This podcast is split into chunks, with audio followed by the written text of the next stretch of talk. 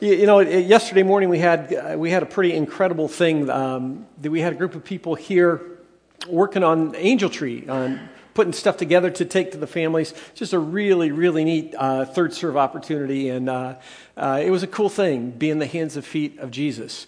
I, I don't know about you, but Christmases, um, it seems like Christmases just keep coming faster and faster, don't they? You know, it, it, when you're a kid, it seems like they're a long way apart, and uh, as you're not a kid any longer, there's this sense that, oh, it's Christmas again. Um, boy, it just, it just happened. For me, when I reflect on the last several years, um, there has been one theme that kind of, for me, has been at the core of Christmases for, I don't know, the last five years, and I'm not really sure why. But it's as, as I've thought about Christmas, uh, as I've had a chance to think about speaking for Christmas, that kind of thing. It's this idea of hope. Hope for me at Christmas is one of the core components that's there because at Christmas time there is this sense of hope that seems to permeate everything. But it's not always that way, right? The city of Bethlehem, where Jesus was born, is not a place of hope today in 2015. It's, it's still on the hills outside of Jerusalem. But for the last 10 years, it's been sealed off from much of Israel by a 20 foot wall that extends around the West Bank. It separates the West Bank from, from the rest of Israel. Every person who travels to Bethlehem this year to celebrate Jesus' birth will have to go through a checkpoint in that wall. They'll encounter um, Israeli soldiers before they can pass through the wall. The soldiers will determine whether you can go in or out, whether or not your papers are in place. The wall was built to prevent suicide bombers from having free access into all of Israel. But one of the byproducts of that is that as they built this wall, it sealed off Bethlehem and other communities inside the West Bank from the rest of the country. And what's happened is inside the walls, um, it's had a tremendous impact on the people who live there. Bethlehem is depressed economically. Markets for Bethlehem are limited to what's inside the wall. Supplies are difficult to obtain. The workforce is depressed and broken and hopeless. The hillside of Judea, it's now really a place of despair. The same hillside that was filled with incredible hope and joy and peace on a quiet night, a silent night 2,000 years ago. Hope doesn't always remain. Hope can be lost, can't it? In 2008, Barack Obama's presidential campaign was built on a political platform packaged in hope. Hope for new policies, hope for a new administration, hope for a new age in American politics when a person with black skin could become the most powerful person in the country, even in the world. And now, seven years later, that hope seems lost. What does hopelessness look like in the world around us? It looks like the inside of a cell for a prisoner who's been sentenced to life in prison. Hopelessness looks like a diagnosis of untreatable terminal cancer for a person who believes that all of life ends here on earth. A person with mental illness who believes that their circumstances will never change. Hopelessness looks like a present banished to the island of misfit toys because nobody wants a Charlie in the box, right? Hopelessness, as it expands, as it grows, uh, it gets worse and worse. Suicide is the ultimate act of hopelessness. You know that story, right? Suspect kills wife, kills himself. The man facing a scandal kills himself. A teen is bullied and kills themselves. Hope vanishes. The pain's too great. There's no end in sight. Relief doesn't seem to be a reality at all. And in the midst of that, Satan whispers the only logical path, the only way out is, is to take your life. In an act of resignation, hopelessness becomes a, a statistic with an impact that reaches generations. When hope isn't realized, when hope fails to be fulfilled, disappointment can be devastating. Where no hope exists, despair is overwhelming. Maybe you've not ever been to that particular point, but we all experience situations that seem hopeless. You're diagnosed with a medical condition, but the insurance company won't pay for treatment. And it seems like that medical condition is never going to be taken care of, it's never going to be fixed. Your situation feels hopeless. You're accused of something at work by somebody who's more powerful or more connected than you. And it seems like you'll never be able to get out of that situation that's unfair and it's wrong. It's hopeless. You come out of college and you've got tens of thousands of dollars of student loan debt. And you think, there's no way I'm ever going to be able to pay that back. It feels hopeless. It may be that you're 22 or 25 or 35 or 55. And more than anything, you want to share your life with someone, to have someone that you can love and that can love you in return but your relationships seem hopeless. Are we sufficiently depressed now? Uh, you know, uh, I, I, thanks, Rick. Yeah, I, I thought Christmas was supposed to be this time of hope and joy, right? Peace. Here you are making me feel worse and worse. Merry Christmas. Thank you very much. I think part of why hope and Christmas are so tied together for me is because at Christmas time, oftentimes we pretend that hopelessness does not exist. And yet it, it's, it, it's in every aspect of our lives. There, it's there. And to pretend that it's not there won't make it go away. In order to deal with it, we've got to grab hold of hope that really captures us, hope that makes a difference, hope that can change the bleakest of circumstances into something beautiful. Hope that can make a prison cell a place of worship. Hope that can make a, the diagnosis of a terminal disease a gift of life. Hope that can take a disgraced elf and turn him into a dentist. Uh, the question is where does that hope come from? Where does that hope come from? And where can I get that? Where can I grab that to have that be a part of my life this Christmas in a way that matters? That kind of hope has to be rock solid. That, that kind of hope has to not just be a feeling, but something substantive, something that can permeate the way that I think and the way that I live, something with assurance that I can hold on to. Where in your life is there a big enough hope that you can stake your life on?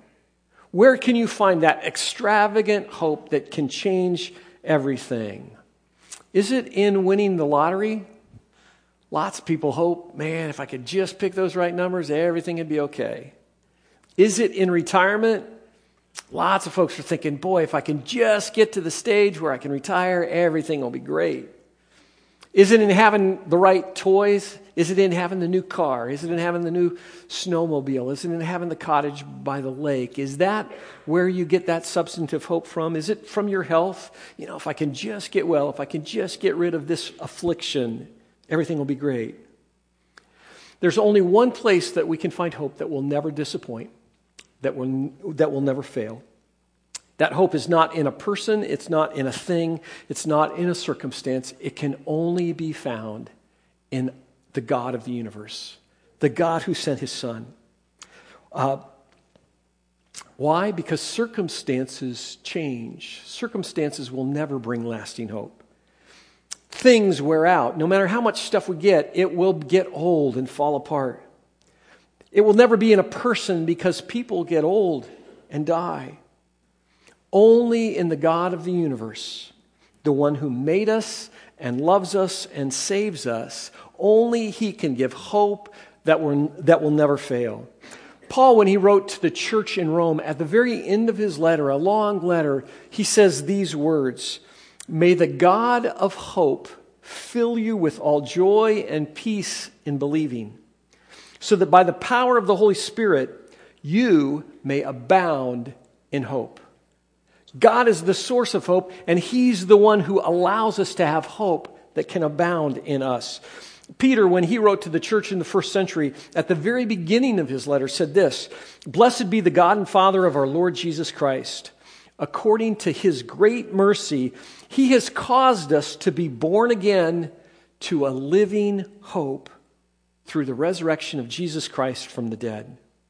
We born again to a living hope through the resurrection of Jesus Christ from the dead. The psalmist wrote these words And now, O Lord, for what do I wait? Why am I waiting, God? My hope is in you. My hope is in you.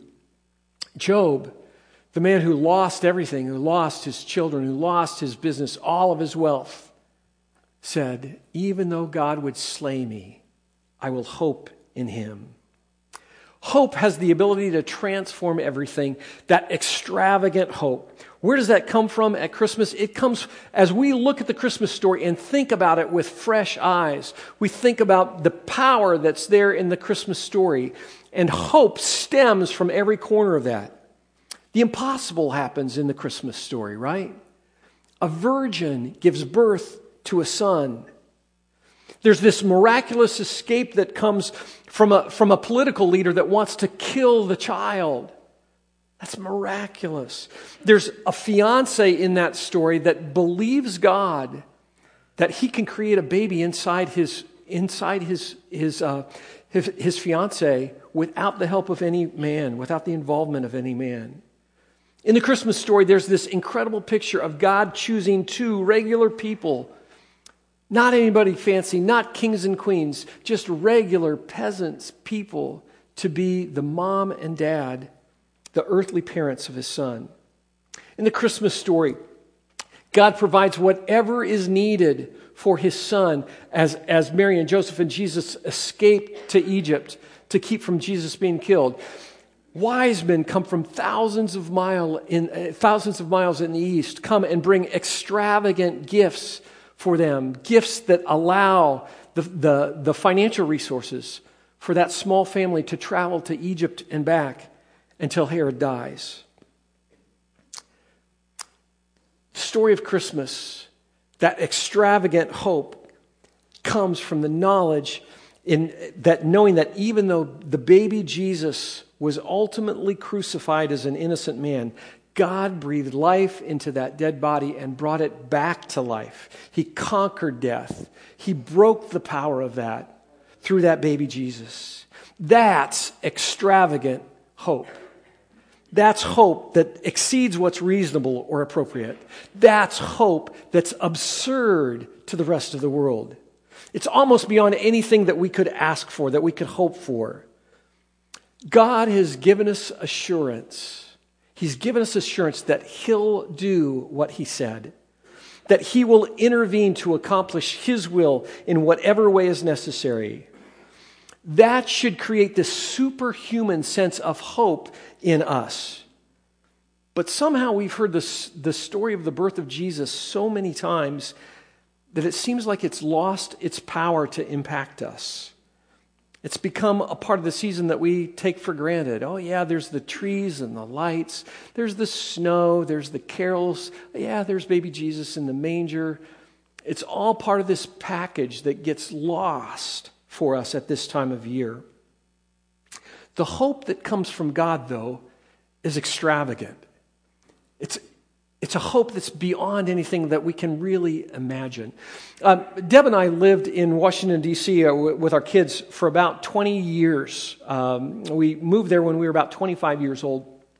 And, uh, and it was a great place to live. A lot of people think, why would you want to live in D.C.? It was a very cool place to live. Um, it was difficult for us, though. We were young. Our oldest child was six months old when we moved there. And we moved 500 miles from our families in southwest Ohio. And uh, that, that was a difficult thing to be so far away. And yet, one of the wonderful things about that was we lived outside Washington, D.C., so we had a lot of family and friends that came to visit. Um, the family and friends that came usually fell into one of two kinds of groups. There were people that would come and that would be really excited to see Washington, D.C. They were fun to take on tours. You know, I'd drive them downtown and point out the buildings and all the stuff, and, and they would be excited about that. And then there were the people that would come and would take them on the tour, and they'd come back to our house for dinner and they'd say, Oh, yeah, it was okay. You know, we saw the Lincoln Memorial, we saw the Vietnam Wall. That, that, was, that was kind of interesting, all those names on the wall. You know, we saw the Washington Monument and the White House. We've seen pictures of it before. And those people drove me crazy. You know, I, I hated taking them on a tour because they were so blase about everything that existed in the city. On the other hand, I, I remember one family in particular that came a, a mom and a dad and a young son. And, uh, and I remember the first night as, as we sat and talked to them over dinner, they said, Yeah, as we drove into the city, we were singing patriotic songs. Um, we were singing songs that we hadn't sung since elementary school time. Um, and, and then they got talking about how cool it was to see everything in the city. And, and at, its, at its core, why it was so, so meaningful to them was this particular man was a Navy veteran, and it was his first time to visit Washington, D.C. He, I, I remember him just getting so excited to say, I saw the White House, the home of my commander in chief when I served. I saw the Pentagon. That's the place where my orders generated from all the time that I was serving. I saw all these monuments that, that were built to historical figures that built the foundation for the country for which I served. It was incredibly meaningful to him to experience that. For him, seeing the monuments brought together the past and the present and the future in a way that moved him deeply. Here's the challenge for all of us this morning. We've got, what, four or five days left until Christmas. This year, this week, experience Christmas. Read the Christmas story. Take some time to absorb the, the concept that God would come to earth with fresh eyes. Think about the God of the universe with fresh thoughts and see if you aren't captured with renewed excitement. See if you aren't filled with an extravagant hope within you, because one day we will see our commander in chief the creator of the universe. One day, we'll have the opportunity to see the city where our orders come from, to see the city of our citizenship. One day, we'll be able to not just see the memorials of the heroes of our faith, but we'll be able to talk with those heroes and to celebrate the ways that God showed his power and glory through them, through the decisions that they've made.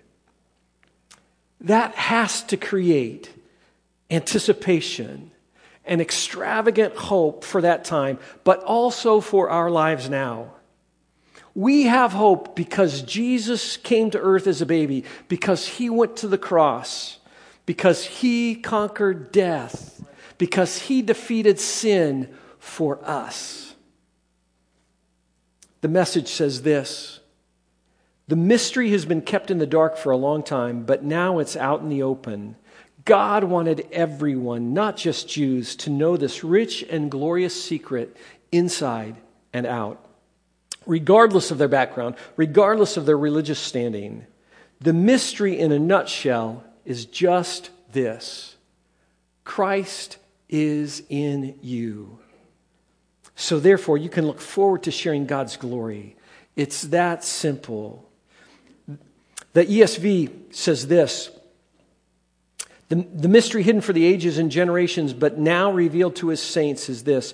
To them, God chose to make known how great among the Gentiles are the riches of the glory of this mystery, which is Christ in you, the hope of glory.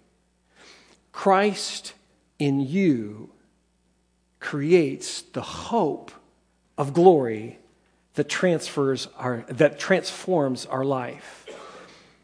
Christ in you is an, is an extension of this whole idea of Emmanuel that we celebrate at Christmas. Last week we talked about the names of Jesus, that he would be called Wonderful Counselor, Mighty God, Everlasting Father, the Prince of Peace. We talked about, about the idea that Jesus was Savior and Lord, that he is King of Kings and Lord of Lords. We talked about the idea that his name would be Emmanuel, God with us. Why is that so important? Because when God came to earth in the form of a baby, he laid down his life. He willingly died so that everyone who believed in him, so that everyone who allowed him to become the king and lord of their life would be adopted into his family. and spend eternity with Him. It couldn't happen without Him coming down and living among us. If the promise, it, it's the promise of eternal life in a place that's so far superior to our lives here that we can't really comprehend it. We live in a great place, we live in a place with lots of stuff. And heaven will make this pale in comparison. Because God came to, to earth in the form of a baby, we have the hope of something far better than our existence here. But only because God came to earth. A number of years ago, Louis Cassels, who was a, a, UPI writer, wrote a story that I think describes this whole concept of Emmanuel in a way that we can kind of get our, our, that we can wrap our arms around. He wrote this There was a man like many of us that was kind and generous, honest and hardworking. He loved his family. He wasn't a Scrooge, but he didn't really believe what he heard in church or from TV preachers about an incarnation at Christmas time. His wife did believe. On a quiet night in December, on a quiet night in December, one of those rare quiet nights, he told her, I don't want to disappoint you, but I can't buy the idea that God became a man. It doesn't make any sense to me. So on Christmas Eve, his wife and children bundled up and headed off to church for the Christmas Eve service. He didn't want to go and said, I'd feel like a hypocrite. You go on ahead, I'll stay at home. Shortly after his family drove away, snow began to fall. He went to the window and watched the snow become heavier and heavier. If we're going to have Christmas, he thought, it might as well be a white one. That'll be nice. He went back to his chair, turned on the television, and began to watch an old movie in black and white. A few minutes later, he was startled by, the, by a thudding sound. It, quickly follow, it was quickly followed by another and another. He thought someone must be throwing snowballs at the living room window. When he went to the front door to investigate, he found a flock of birds huddled miserably in the snow. They were caught in the storm and, in a desperate search for shelter, had tried to fly through the window into the warmth of the house, drawn by the flickering light of the TV. He was a good man and thought, I can't let the birds freeze. How, how can I help them? He thought of the barn where their horse was stabled. In the barn, the birds could find warmth and shelter. Quickly, he put on his boots and coat and tramped through the deepening snow to the barn. He opened the doors wide and turned on a light, but the birds remained shivering in the snow. Food will bring him in, he thought. So he hurried back to the house for the last few pieces of a loaf of bread. He tore them apart and sprinkled, uh, sprinkled the pieces on the snow to make a trail to the barn. But to his dismay, the birds ignored the breadcrumbs and continued to flop around helplessly in the snow. He tried shooing them into the barn, by walking around and waving his arms. They scattered in every direction except to the warm, lighted barn. They think I'm a monster, some gigantic creature who doesn't understand that they're lost and freezing, he said to himself. And I can't seem to think of any way to let them know that they can trust me. If only I could be a bird myself for just a few minutes, perhaps then I could lead them to safety. At just that moment, the bells of the nearby church began to ring, celebrating the birth of the Christ child. He stood silently in the falling snow, listening to the bells. As if a light had switched on in the dark, he understood. He had to become one of us. God, in the greatest intervention in human history, had become one of us. That's the concept of Emmanuel. That's the concept at its core that gives us that extravagant hope. That's the concept that leads us to understand Christ in us, the hope of glory. That extravagant hope, that awareness that God has come down to earth changes us and it, and it calls us to transform our circumstances as well. You know, uh, this year is the 50th year of the Charlie Brown Christmas special. Everyone has seen the Charlie Brown Christmas special at some time in their life, I think. It's, it's a cool thing. There's lots of articles about it. You know Charlie Brown, the Peanuts gang. Charlie Brown's kind of this, this, uh, this guy who's the eternal optimist. Every year he goes to try and kick the football. Every year Lucy takes the football away. He keeps, keeps going back out to do it. Every year Charlie Brown gets his team together, goes out on the baseball field thinking they're going to win the championship and they lose over and over again. You know, the characters Lucy, Snoopy. Linus is, is just an interesting character. Linus is characterized by what? By his blue blanket that he won't go anywhere without. That blanket for him represents security and safety. Lucy tries to shame him into getting rid of his blanket, but Linus won't have any of it. Charlie Brown pleads with him when they go to play baseball and says, You can't take your blanket on the baseball field. Can't you just leave? Linus won't have any of that. He, he has to have the blanket. It's his security. Snoopy tries to sneak in and steal it, and every time Linus grabs it back. In, the, in probably the center, in the core of the Charlie Brown Christmas special, something incredible happens with Linus. Charles Schulz was very intentional at the time that Linus says, he announces the birth of the Savior, Fear not, for behold, I bring you tidings of great joy, which shall be to all people. That that symbol for Linus, that, that object that represents his security, his safety, everything about him, he lays down and drops it at that point in time. Because hope changes us. It changes the way that we act. It changes the way that we interact with the rest of the world. Hope demands, it calls for us to get beyond ourselves and to let go of those things that form our security, that form um, everything that we think that we have control of. When our lives are transformed by Jesus, that hope transforms the world around us. We do live in a messed up world. It's a world that's filled with pain and despair. Left on its own, it's not a good place. But into the darkness came an explosion of light. Into the pain came healing and peace. Into despair came hope, born in the form of the baby Jesus, who would save the world. Hope transforms our behavior. I want to bring somebody up on stage that I want you to get to know. This is Jeff Kimmy. If you would, welcome Jeff just now.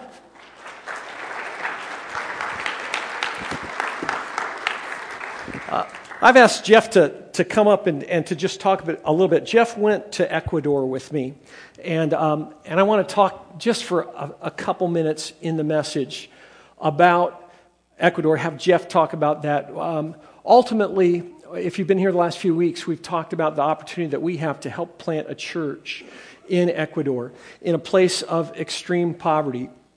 What's the connection to this whole idea of hope?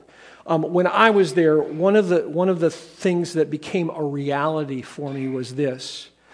Um, worldwide, particularly in the U.S., we try, and, we try and deal with poverty by helping financially, by helping bring in all kinds of resources. But poverty will never be dealt with successfully without hope. Because for a child who's born in extreme poverty, they don't believe that their life can amount to anything.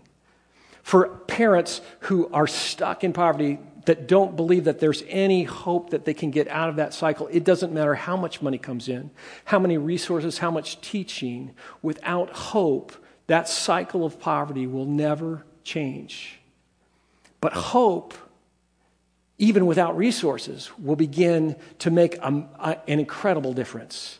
So, uh, so Jeff, I, I, want you to just talk a little bit about why, about what you discovered there, the connection uh, that that took place when we were in Ecuador, that gives us an opportunity, uh, an opportunity through hope to make a difference there.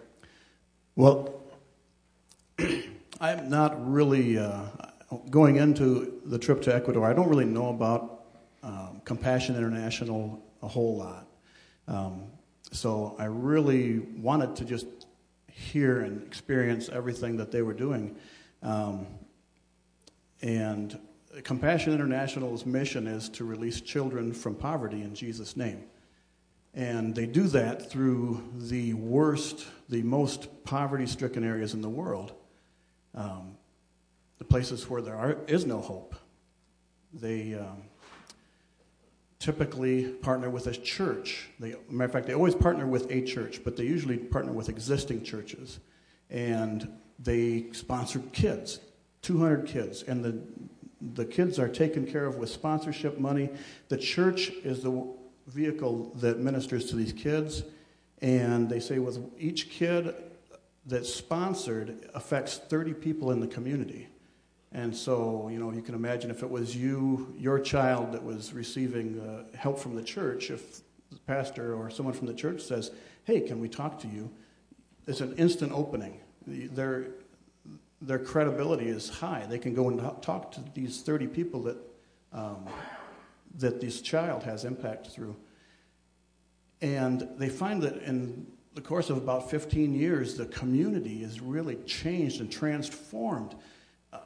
And the, um, uh, the interesting thing with the Stadia, which is the church planting organization, um, now that they've started those areas of the worst poverty where there's no church at all, that compassion couldn't even go into and do anything because there's no church, now they've got a church being built a local pastor coming and talking to the people in the community. The 200 kids getting sponsored, the, uh, the impact is so sudden and so uh, intense that that 15 years is reduced to like three years. That they see this community, a tremendous transformation in three years, where it took 15 years before. Uh, it was, it very eye opening. Um, that, that concept is a, it's an incredible concept. Why is that so compelling to us? Why, why should we be involved in it? The fact is the, the, the poverty, 19,000 kids every day die because of poverty. That's 19,000 kids every day because they just don't have enough.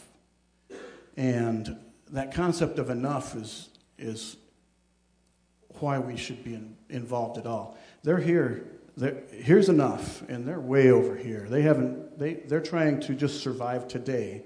They can't even think about tomorrow or dream for themselves or for their kids. They have no dreams for their kids. They don't name their kids a lot of times because until they're older because most of them don't survive. So it's easier to bury a child without a name. So they don't name the kids. It's, they're hopeless over here. They can't hear God's cries because they're just trying to make it. What's on this side? Here's enough, and we're way over here with so much more than enough compared to poverty. And we're just buying luxuries. We're, we're making a lot of noise so that they can't hear God over here because they're they're crying out just for make it today. We're over here with a lot of noise. We're not even listening to God because we got so much junk.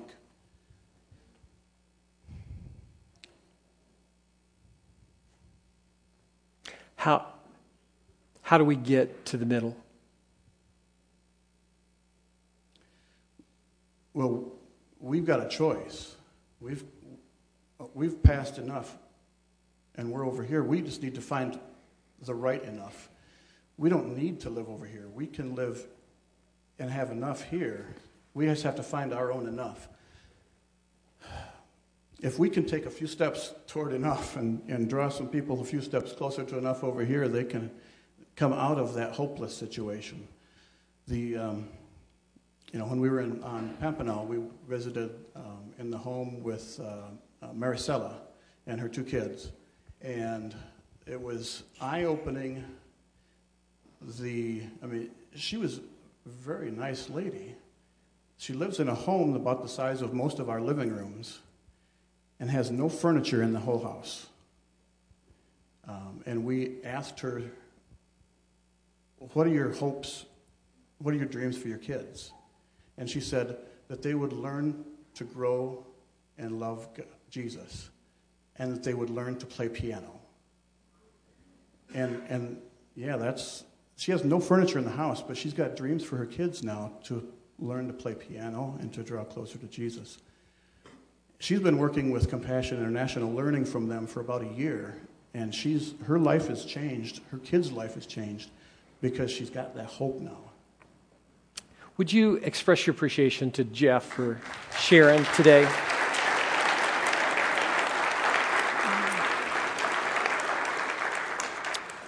Thursday, Thursday at the Christmas Eve service, we're going to take up a special offering to help plant a church in a place that currently is hopeless. That's a big deal. It can make a huge difference in Ecuador. But here's the challenge for us, for us who are here in DeWitt, in mid Michigan today.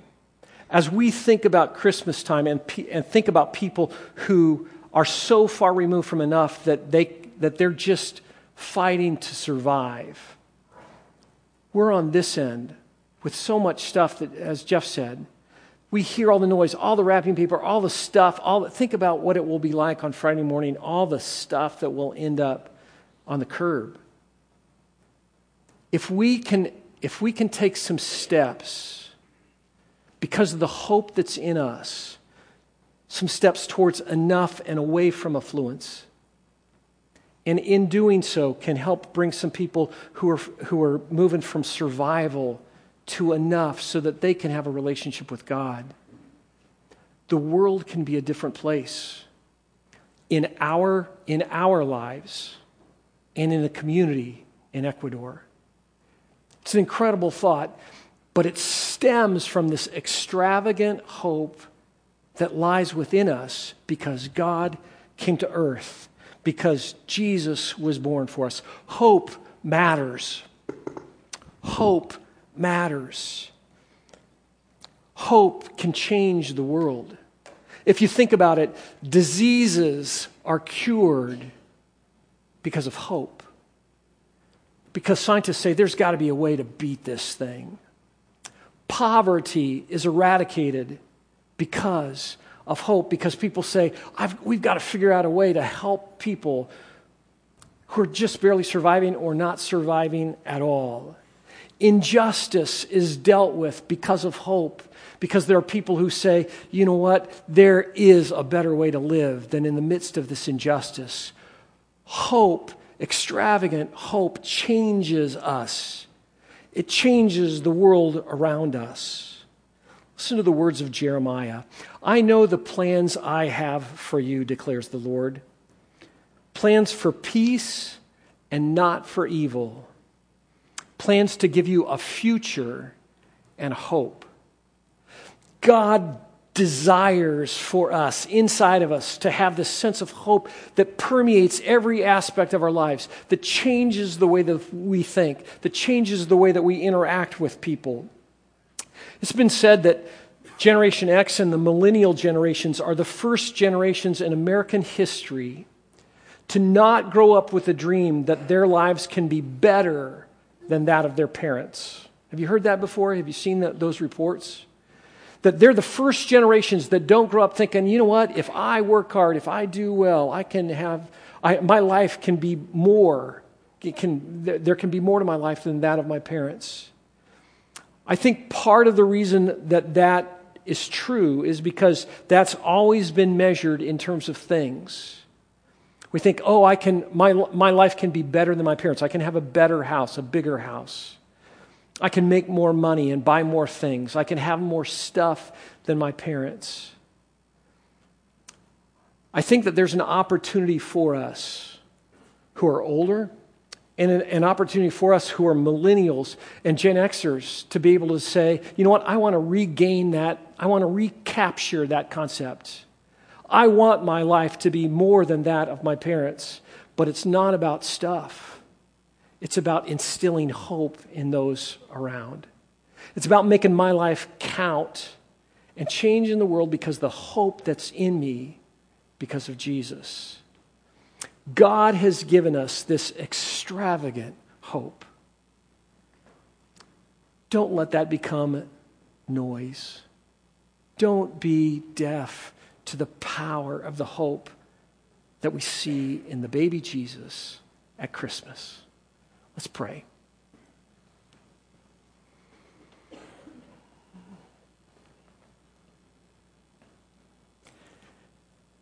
God, fill us with hope. Fill us with hope. Forgive us, Lord, when we despair. Forgive us when we take our eyes off you and focus on the stuff around us. And we begin to have this sense of hopelessness. Forgive us, Lord. We declare this morning our hope is in you. Our hope is in you. It's not in presents. It's not in stuff. It's not in people. It's not in plans. Our hope, Lord, is in you. Let that hope consume us, God, that extravagant hope. In Jesus' name we pray. Amen.